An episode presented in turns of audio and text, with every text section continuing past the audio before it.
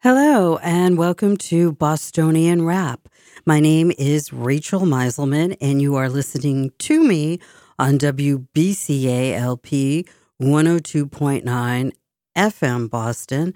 This is Boston's community radio station. Before we jump on in and unpack uh, the issues of the day, the topics of today's show, I want to go to a quick disclaimer and then we'll, of course, jump right on back into the show itself. The following commentary does not necessarily reflect the views of the staff and management of WBCA or Boston Neighborhood Network. If you would like to express another opinion, you can address your comments to Boston Neighborhood Network, 3025 Washington Street, Boston, Massachusetts 02119. To arrange a time for your own commentary, you can call WBCA at 617 708 3241 or you can email radio at bnntv.org.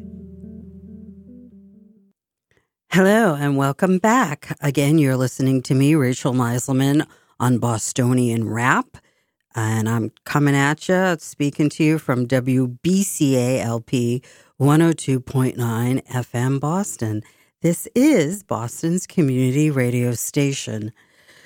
So, hmm, where do I begin? Uh, I will begin at the beginning. I am quite honestly disgusted by the political landscape of this state, uh, particularly Boston being here what a lot of people don't understand, what a lot of people don't realize is that there are people now actually leaving the state because of the lack of political diversity. There are people here who are tired of not being represented by someone from their political party. So, of course, I'm talking about Republicans.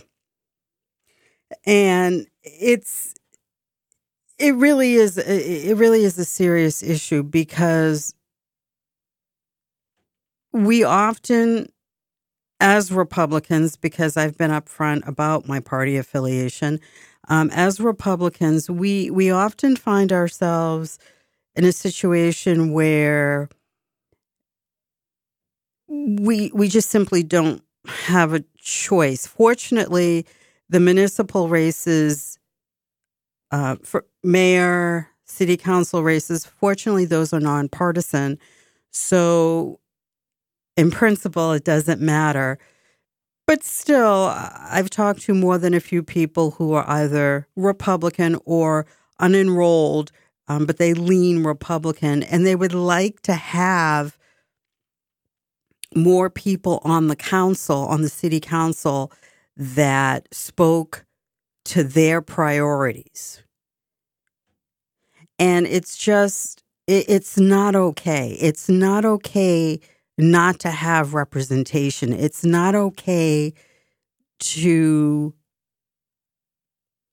just be there and and just really kind of have to navigate on one's own, whatever the social slash political climate may be. It's it's not okay. It's it's not okay to pull a ballot and unless it's a statewide election or a mayoral or and or uh, city council races to have no names on the ballot. It's not okay. It's not okay. Now, I understand that not every seat can be contested all the time. But the Republican Party has not even tried it isn't even tried. And and that angers me. It, it's not just frustration anymore. It's actual anger. It's anger because the Massachusetts Republican Party wants to be seen as the other major political party without having any of the trappings of a major political party. Our bank account doesn't have to be overflowing with cash, but my goodness, th- there's no grassroots base. It's basically it's a cult that's led by Jim Lyons. And you have certain figures that play or figure prominently, like Geoff Diehl. And I use the word cult insofar as there doesn't seem to be a whole lot of thought that is going into the hows and the whys, how we're going to get ahead, how we're going to build the party. Why are we supporting Diehl? Why are we supporting Jim Lyons? Why are we doing the things that we're doing? And why are there other things that we're not doing or even considering? So it's just really it's it's a time where it's really very difficult to be a Republican and I have little to no patience for people who are going to question my loyalty to the party. Look, I'm going to keep it real. I'm going to speak to you frankly because I don't know any other way to be. Were it not for my efforts, were it not for my big mouth, there would be no Republican activity in Boston at all. And by activity, maybe I should define that as people at least paying attention people with R's after the name at least paying attention to Boston. Do people honestly believe that Jim Lyons would have run somebody in the 7th Congressional District of Massachusetts had I not stood up to run? Do you think that that would have occurred to him or any one of his team to run somebody? Of course not. And it's it's it's really important to stress how much damage that Lyons and his team have done to the Republican brand in the state. And I'm going to talk at length about that on today's show. Of course, I haven't only spoken about it um, now. Uh, it's been it's it's it's been an ongoing theme.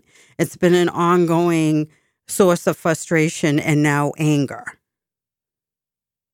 But I have to say that quite honestly, everything as much as I dislike the direction in which Jim Lyons has led the party, as much as I dislike what he says that he stands for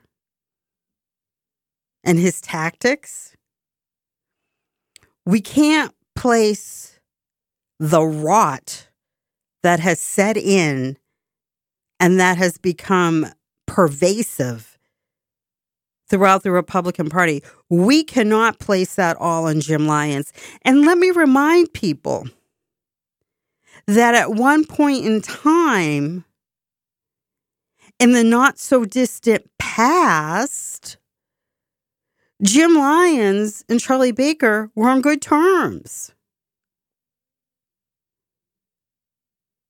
To my knowledge, at least publicly, Jim Lyons was never, he was never called out for any of his behavior. He was never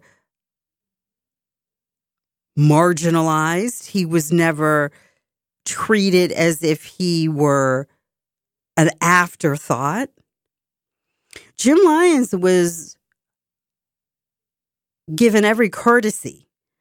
And again, he could throw a fundraiser at his home in Andover, and Charlie Baker would show up. That needs to be said.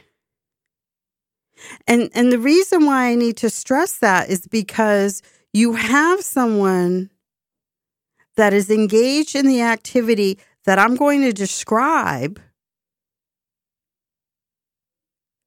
Someone, and of course, that's someone being Jim Lyons, but he's engaged in an act in activity that is is absolutely reprehensible. And the best possible spin is that it's non-productive. And I just I'm very I'm I'm I'm at a loss because I, on the other hand, was blackballed. I was. I was blackballed by my own party, and I'm not just talking about what went on in 2020. Even before that, and it, and it was because I wanted to be able to think for myself. And this is part of the problem with politics. And I'm going to say that it's bigger than Massachusetts. And I'm sure it's bigger than the United States. I, in fact, I know it is. In politics, the idea is that you have to ascribe to the ideas of the individuals that are seen as the leaders or who are the leaders.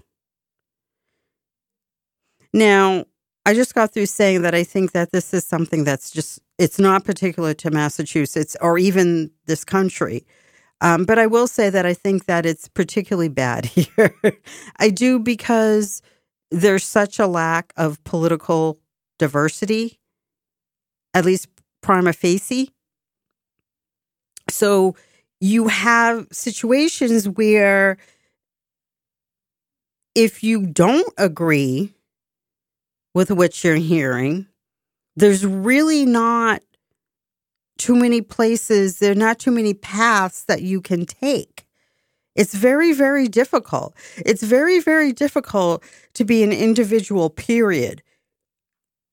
But to be an individual in the political world, in this political world, where the Democrats have a supermajority, it's it's it's close to impossible.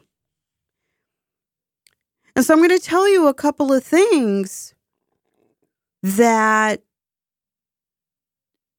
really upset some people that have supported Charlie Baker.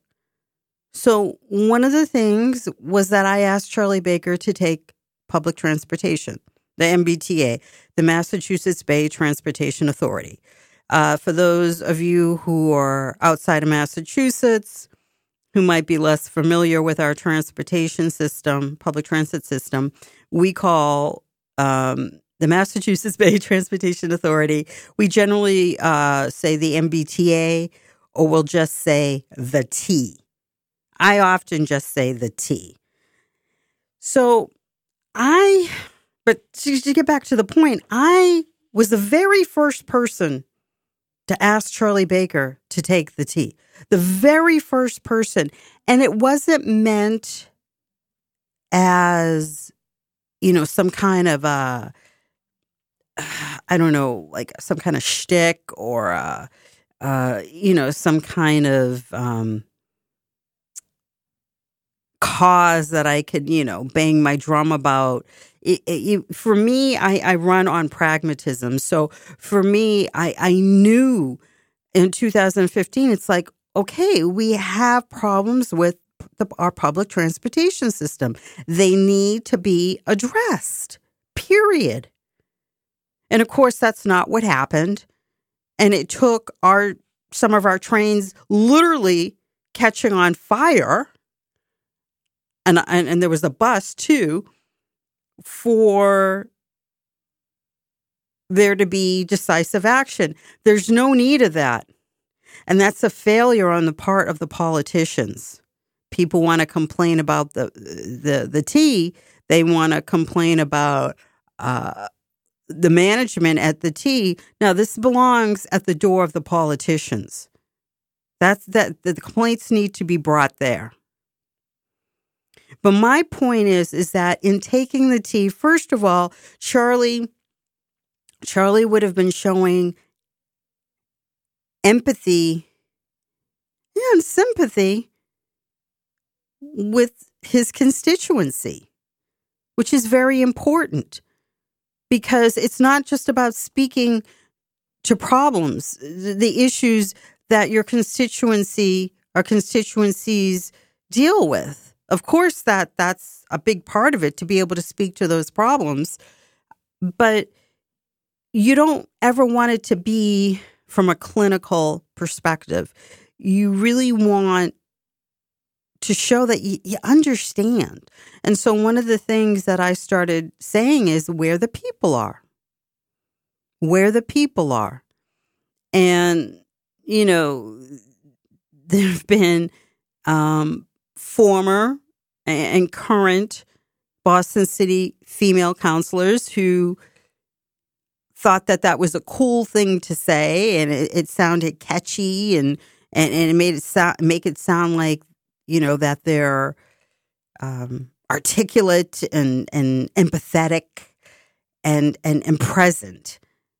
And all of the councilors I know that have tried to co opt where the people are, uh, you know, that slogan of mine, these are the very same people that need to be present they they need to learn what the issues are. Forget about being able to articulate them. They need to know what they are first.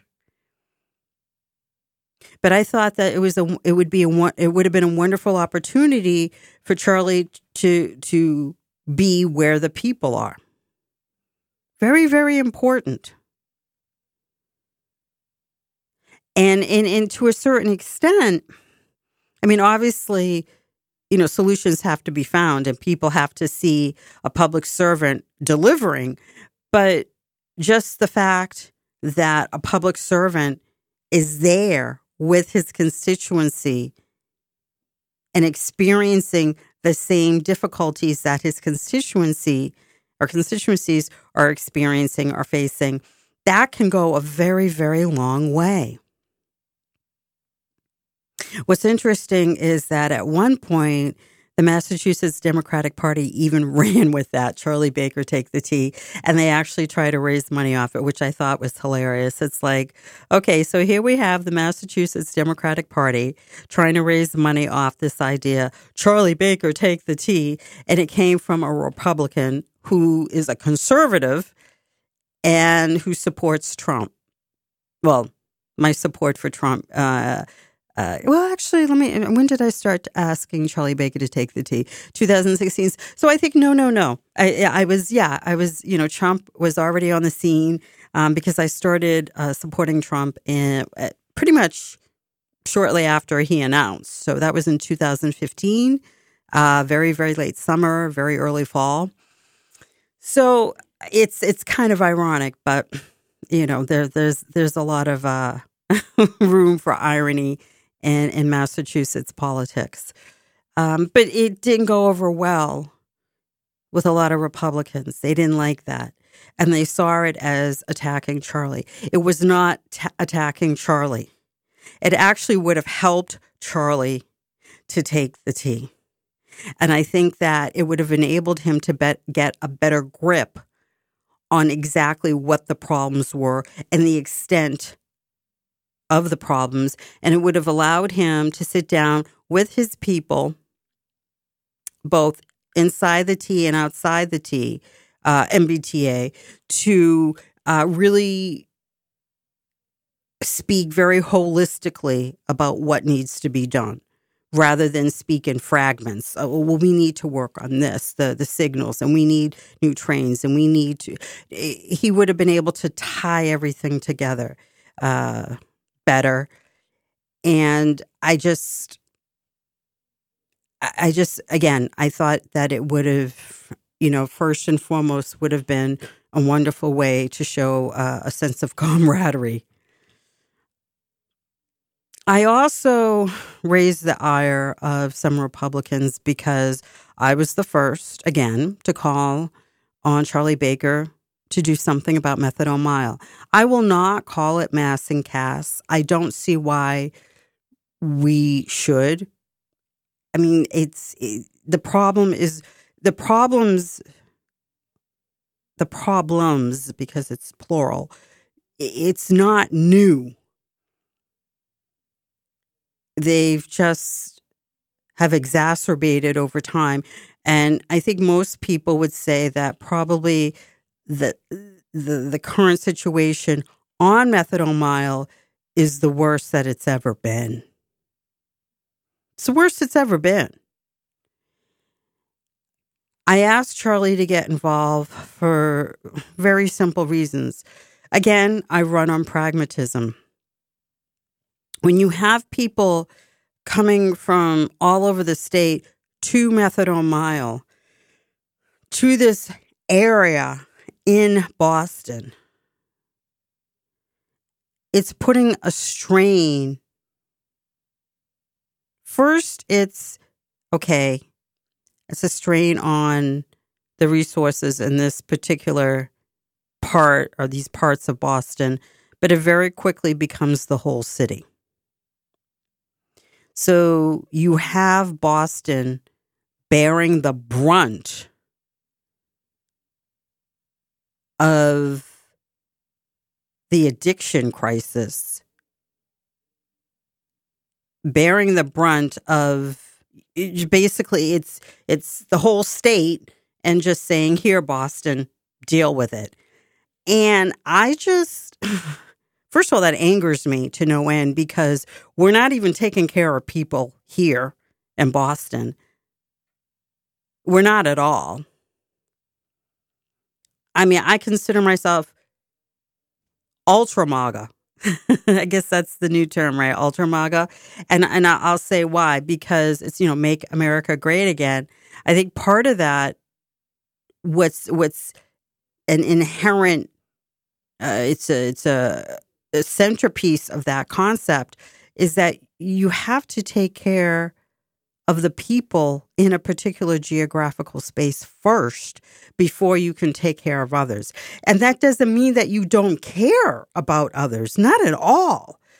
But how are you going to take care of others if you're not even taking care of who is right here? Let me give you an example.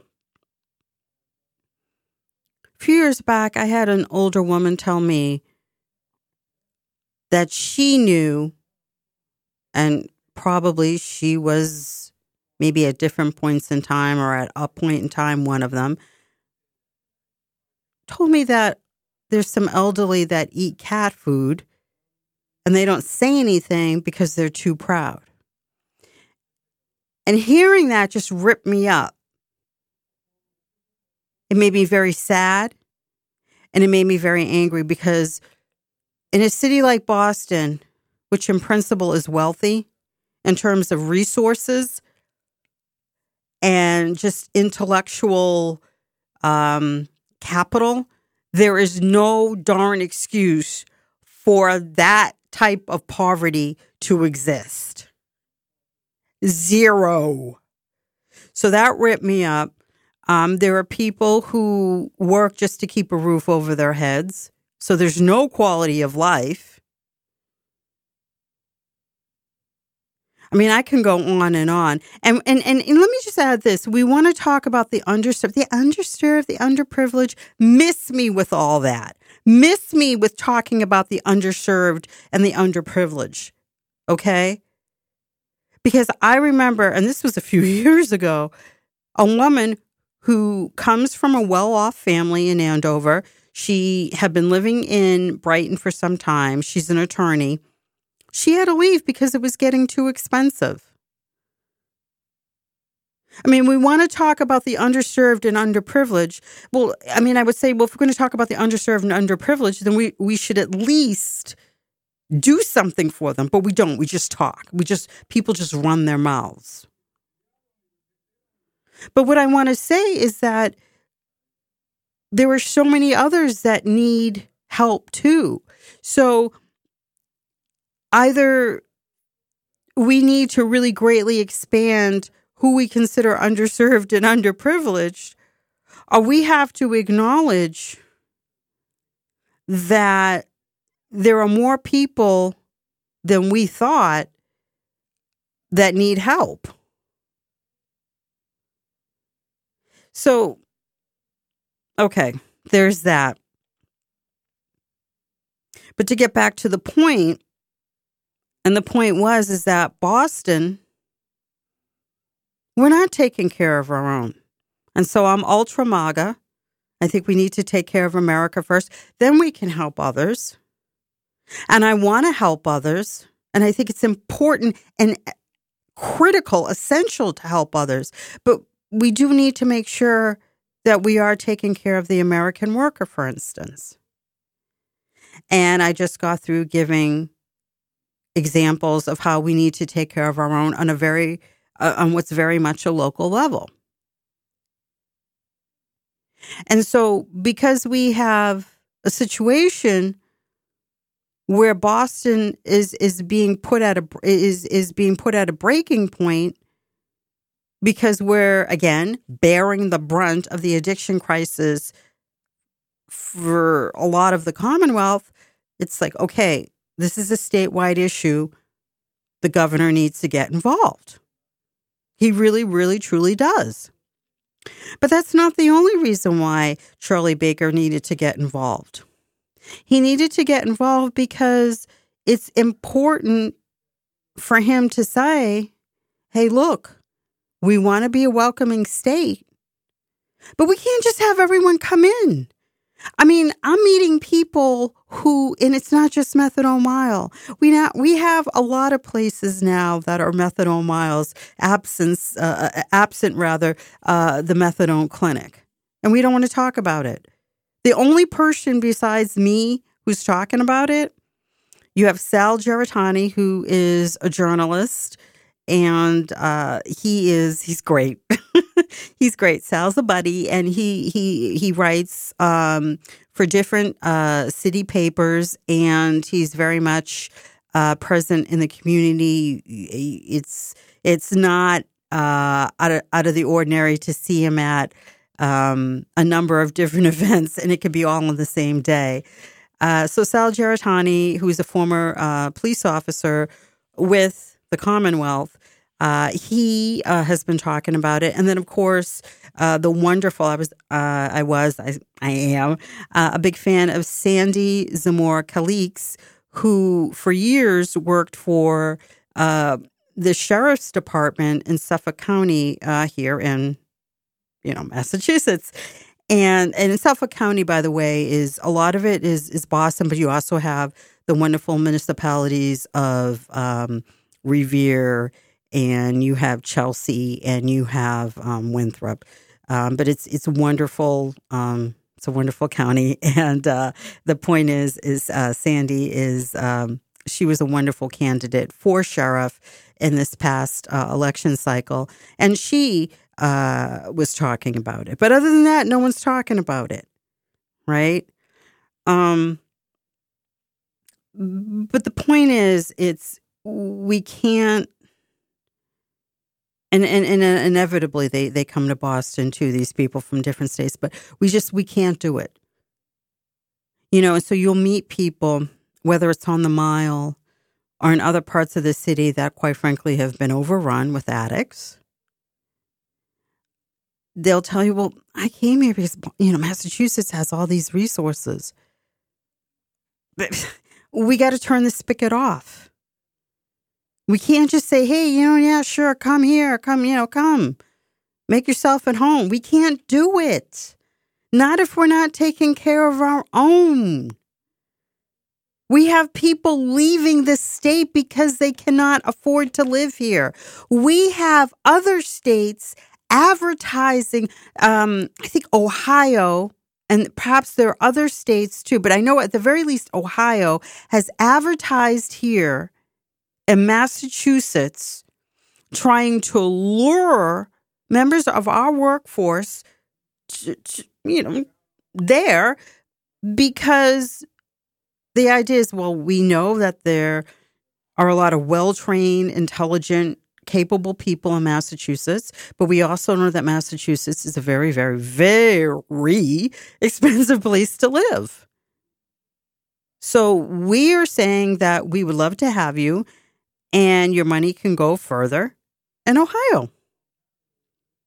Okay, so this is this is the reality of the situation. Yet Massachusetts is still allowing people to come in, just pour in and and you know come here for uh, services and i think that what charlie needs to do and the next governor needs to do is work with different states keep those lines of communication open you know dialogue work together you know collaborate on on issues like addiction but that shouldn't involve people just getting tickets, you know, bus, you know, to hop on a bus to come here to Massachusetts. So we need to be more proactive. That's what we need to be. And that's why, because of this, I said, look, Charlie needs to be involved necessarily in this talk about methadone mile. But then the problem is, is me saying and, and Charlie actually did eventually get involved. And people are like, oh, isn't that wonderful? And it's like, oh, okay. So now you think it's wonderful, but you had a problem with me as a Republican asking him to get involved. Got it. So this this is where we're at. So because I've said things like this, you know, Charlie, take the T. Charlie, do something about methadone mile. You need to get involved. I was criticized. I was marginalized. I was really, in a sense, blackballed in some pockets. But Jim Lyons was not. You mean to tell me that Jim Lyons, what he engages in now, the shenanigans, this is just brand new? So let me get this straight. In politics, you don't have to be a nice person or you don't have to be am- particularly amiable, affable. But if you do what the right people want or you stay out of their way, you're cool. If, however, you do try to be a nice and respectful person, but you want to reserve the right to think for yourself, you're the bad guy, you're the schmuck. Please. I think this is a good this is a good place uh, to go on break. When I come back, I'm going to talk more about the Republican Party. I'm going to talk about where it's at. Uh, I'm going to, you know, the remaining like 22, 25 minutes or so, I want to talk about the primaries and, and the state, the quality of the candidates that the Republican Party currently has. But first, let's go on that quick break. Our jury system needs participation by everybody. Jurors make important decisions that affect lives in our communities. In our courts, everyone deserves fair and equal treatment. People from different backgrounds bring different viewpoints and ask more questions when making decisions. Make a difference and serve on a jury when you get the chance. Brought to you by the Massachusetts Trial Court and the Office of Jury Commissioner. If you are struggling to afford internet service for your household, there's a new government program that may be able to help. It's called the Affordable Connectivity Program, and it provides up to a $30 monthly discount to qualifying households. Find more information about the program, including if you qualify and how to enroll at fcc.gov/acp or call toll-free at 877-384-2575. That's 877-384-2575. 이거는 내 버스 탄 억양이에요. You hear that? This is my Boston accent. This is my Boston accent. That is. Shh. This is my Boston accent. This is our Boston accent. Hear it for yourself, discover your own. This is Boston, and we are all inclusive. Hello, and I'm all inclusive too. My name again is Rachel Meiselman. You're listening to me on Bostonian Rap. This is WBCALP 102.9 FM Boston, Boston's community radio station.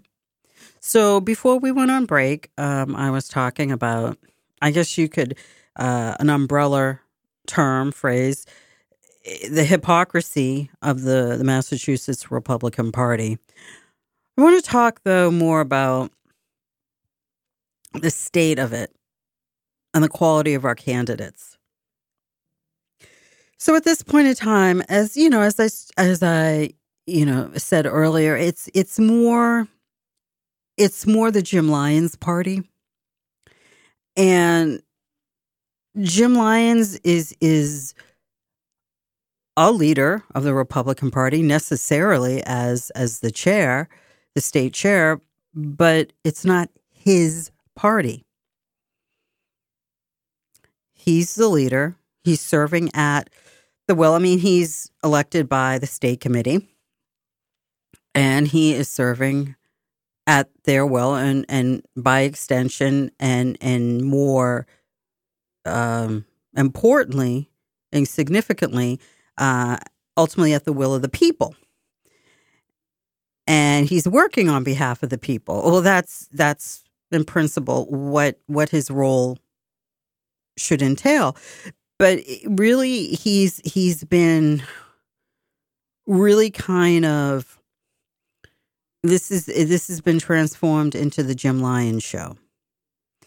And the the candidates that are promoted heavily and that are supported, that are receiving support and praise and whatever, uh, those are the people that are aligned with Jim Lyons.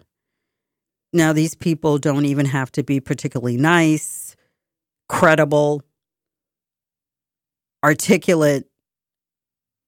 Uh, they, they don't even have to be remotely viable as candidates uh, to receive his support. It's it's all about are these people going to align themselves with Lyons? And if they do, they are rewarded for it. That's not the way to run the party. I remember several years ago when Kirsten Hughes, who is now a magistrate, uh, she she was running, and I remember attending. Uh, there was a debate between Kirsten and the other candidates that stood up, and so and that cycle, it was Kirsten Hughes, it was Rick Green, and it was Dave D'Arcangelo and Dean Cavaretta. And interestingly, D'Arcangelo and Cavaretta were running as a tandem. So it was it was actually it was actually an interesting idea, um, interesting pitch. Um, but you know, Kirsten prevailed. But uh, this particular event, this this debate, what I found very interesting, and it kind of stayed with me, is Kirsten said that it was not her job as chair, it wouldn't be her job as chair to parse, you know, like who is Republican, who is not. And that's exactly right. I mean, if if if you are if you when you go to vote, if you choose to affiliate, if you check off the box that says Republican, you're a Republican. I mean, it's as simple as that. I mean, obviously, if people are espousing ideas that run so very much counter to the core values of the Republican Party, you say, okay, come on. But I mean, this whole thing about calling people rhinos, it's it's ridiculous.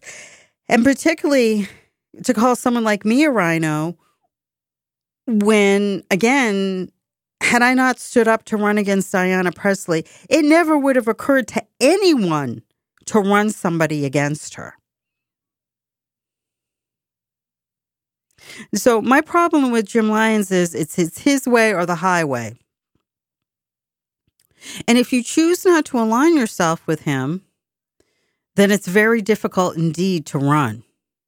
Because not only is it a question of okay, well, if you align with him, if you if you are team Lyons, if you're in his camp, you'll be rewarded. He actively intervenes. So he breaks party bylaws all the time by showing favoritism for one candidate or another during Republican primaries. He's done this very publicly. This isn't a baseless accusation. This isn't something I'm pulling out of thin air. He's done this. He did it with me. I was running. He pulled Rayla Campbell out of nowhere. Uh, she was actually going to run for state rep. At the time, she was residing in the municipality of Randolph. And, you know, she was recruited to run against me because I chose not to go along with his program. And, and I don't regret it for a minute. But, uh, you know, uh, I paid a very high price indeed. But I, again, I don't regret it. I made the right, very much made the right decision. But the point is, is that I was not only running against the Democratic candidate, and if I had gained any traction, if I had actually gotten on the ballot, it, well, then Rayla would have been out of it. But um, if we're talking about, you know, September, uh, but the idea is that when you're running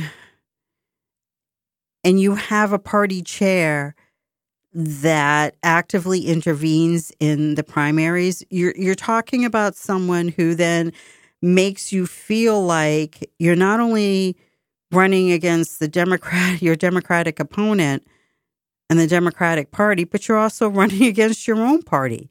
And no one should ever be made to feel like that.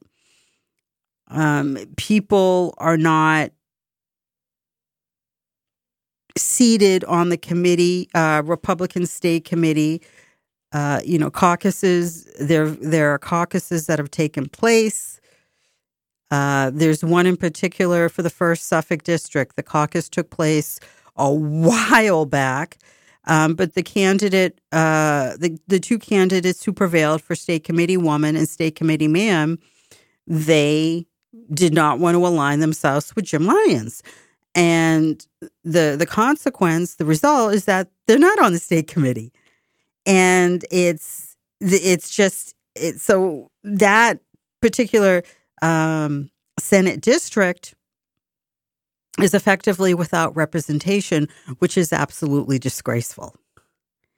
And very recently, there was, of course, a big brouhaha because a, a state committee meeting was scheduled, but less than thirty per thir- less than thirty of the eighty members in principle 80 members, but there are fewer because, again, um, you have at least one Senate district where the state committee man and woman are not seated, and you have there are others there's there there are other vacancies as well, but uh, you had less than thirty individuals of what's supposed to be an eighty member body, and so to conduct any business, Lyons was obligated to break party laws, but again, that's not an issue for him.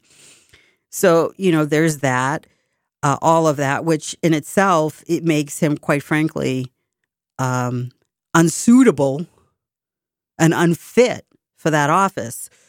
But, you know, even on ward level, uh, he'll make it difficult for you. I I ran um, for the uh, for Ward 14 committee. Lyons knew that I was, you know, he knew, oh, okay, Rachel's in Ward 14. They actually found all these people to run, um, but I got the highest number of votes. Um, but Jim Lyons still tried to install someone as the chair. It's it's really it just it's very difficult to be a Republican, to be an active Republican when you have a chair that it's not about micromanaging, it's about a chair who doesn't it's not that he doesn't understand, it's that he doesn't care, who treats a major political party as his vanity vehicle. And it's it's despicable. And you know, let's talk about the quality of candidates. Uh, we well, we don't even have a candidate for treasurer, which is an absolute disgrace. We don't even have a full slate for that. It's just a full statewide slate. And I think it's been a while since that's been the case. And quite frankly, again, there's no excuse and it's it's it's embarrassing. It's really embarrassing. Uh I have to say a word about Jay McMahon.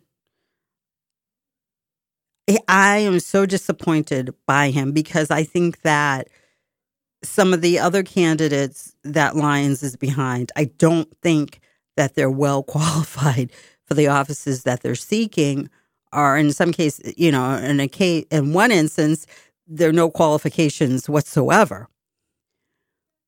But with Jay McMahon, in principle, he does have the qualifications, and it's he's just not speaking to any of the issues. He's speaking to Jim's issues, and I just, I don't know. There, there's so much that he's just leaving on the table. And it's just, it's a shame because one would hope that James J would really try to be better than that but uh, apparently that's that's not that's that's not what he's aiming to do. I remember when he spoke in 2018 at the convention, I thought he was fantastic. I really did. And this time around I thought it was it was lackluster, wasn't that good. And what he has chosen to discuss and what he has chosen to make as his platform, of course, is Jim Lyons' platform. And it doesn't really speak to the issues where the Attorney General's office could really make a difference. Uh, Andrea Campbell, of course, is doing a much better job of speaking to those issues. Now, I might disagree with Andrea and the direction that she might go in or would like to take the office in um, in regard to certain issues and maybe overall, but she did earn my respect. She has earned my respect. I think she's a smart woman. I think she's a capable woman. And I just, it would, it's just a shame because I would like Jay to at least present a viable option because he does have the qualifications for this office, and that's not what he's doing. Not at all.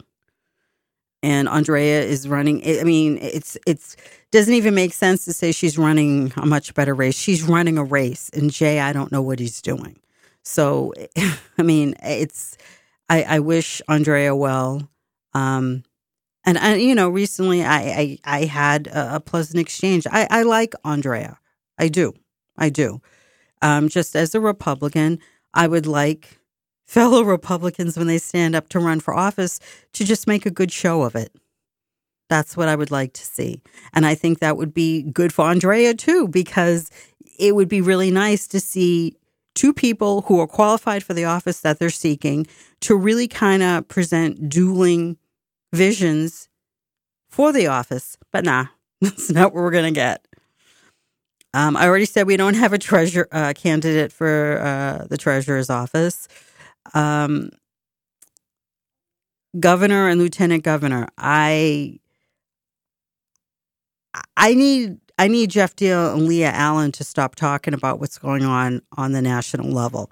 They want to run for Congress, have at it. But they're running for the two highest offices in the land of Massachusetts. I need them to focus on what is happening right here. That's not what they're doing at all. And it's really that I find that enormously frustrating. And, and and I'm and I will say this. I mean, it's not that the governor and lieutenant governor don't have anything to say about what's going on in the national level. Of course not. Of course not. Again, these are the two highest offices uh, in the Commonwealth, and what is going on nationally, what's going on in D.C. It's obviously not like it's it doesn't impact what happens in Massachusetts, but I feel like the two of them don't speak intelligently and intimately with the details uh, uh, uh, with um, uh, to to the issues rather excuse me uh, of the Commonwealth.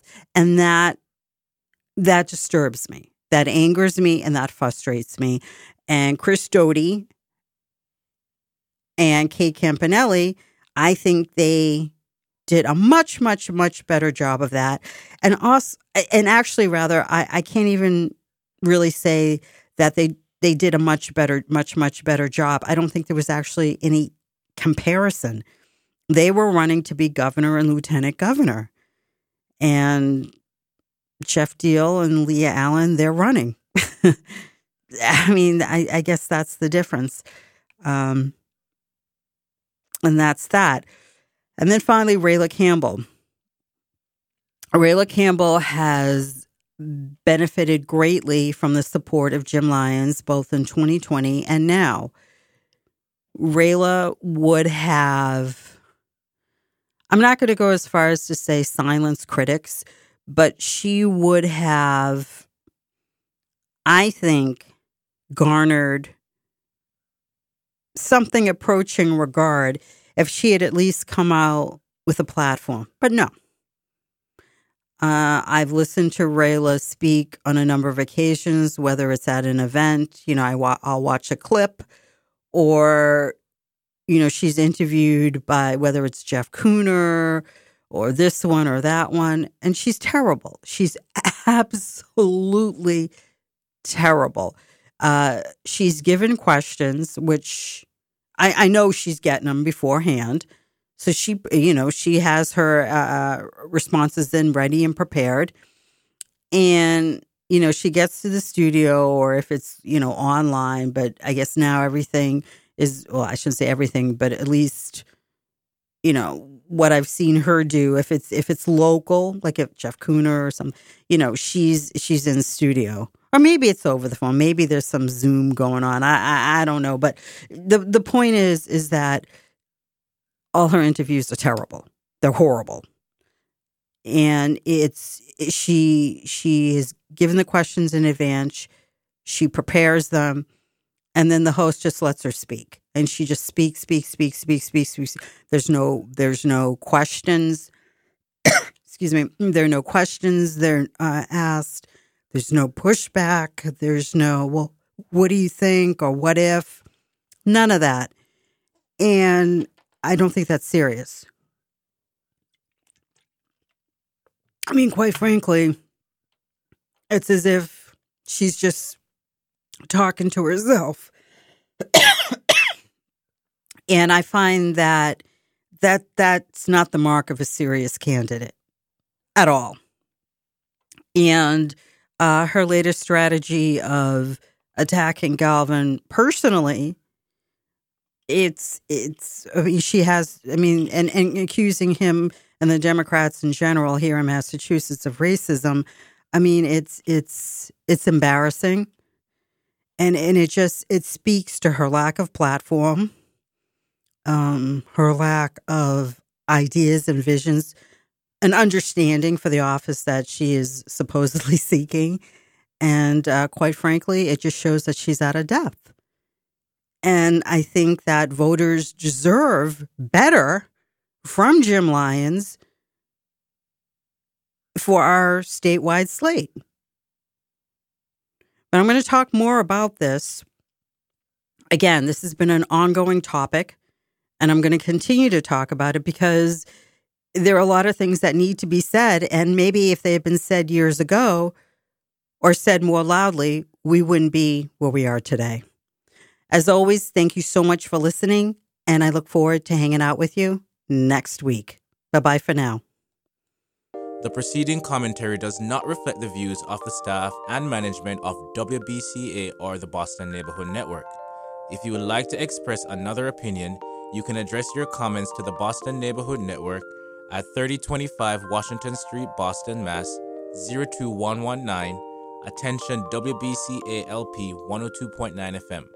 If you would like to arrange a time for your own commentary, call WBCA at 617 708 3241 or email us at radio at bnntv.org.